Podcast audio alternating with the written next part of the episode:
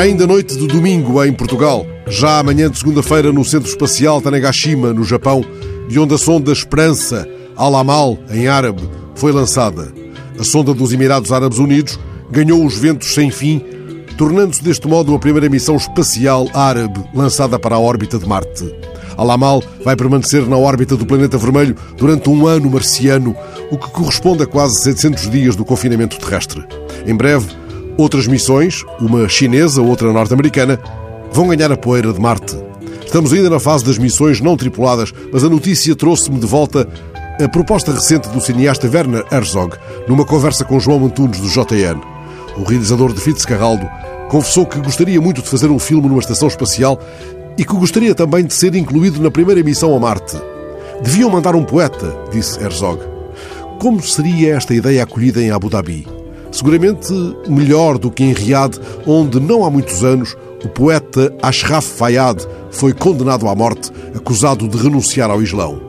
As notícias que chegam dos Emirados incluem ainda frequentes atropelos aos direitos humanos, mas na mesma ocasião em que Fayyad escutava a sentença implacável, Issa Hilal, uma poeta saudita, vestindo o mais cerrado niqab, declamou um poema muito crítico dos clérigos islâmicos num concurso da televisão estatal.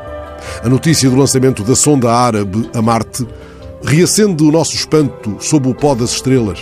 Folheamos as mil e uma noites de um incerto vai-vem e, tocados pelo desafio de Herzog, montamos a garupa da nave de Drummond, o poeta.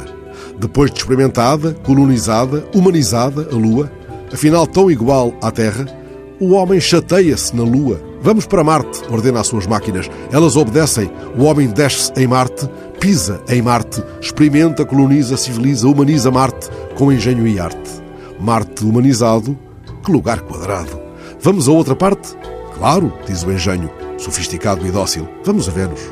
O poema é um foguete que demora longos versos ainda até acionar os propulsores, até que, tudo visto e orbitado, só resta ao homem a dificílima, dangerosíssima viagem de si a si mesmo, pôr o pé no chão do seu coração, experimentar, colonizar, civilizar, humanizar o homem, descobrindo em suas próprias inexploradas entranhas a perene, insuspeitada alegria de conviver. Os poetas, afinal, às tantas só atrapalham os astronautas. Em Pó de Estrelas, um belo livro com ilustrações de Cristina Valadas, Jorge de Sousa Braga também se propõe a ocupar um lugar no vai-vem que vai partir de Cabo Canaveral, passar uma tangente a Marte, escrever o próprio nome em Urano e, no regresso, trazer de Saturno um anel para o dedo mais amado. E o nome de Alfonsina Storni diz-vos alguma coisa? Alfonsina foi uma poeta argentina cuja história triste, tão triste, correu o mundo numa canção chamada Alfonsina e Elmar. Essa canção ganhou dezenas de vozes de Mercedes Souza a Plácido Domingo, de Silvia Pérez Cruz a Cristina Branco.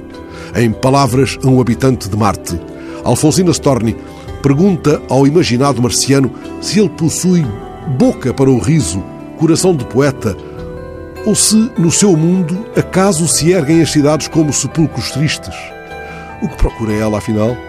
Uma estirpe nova através da altura. Certa vez, Alfonsina caminhou para o mar, entrou mar adentro e já não regressou ao areal.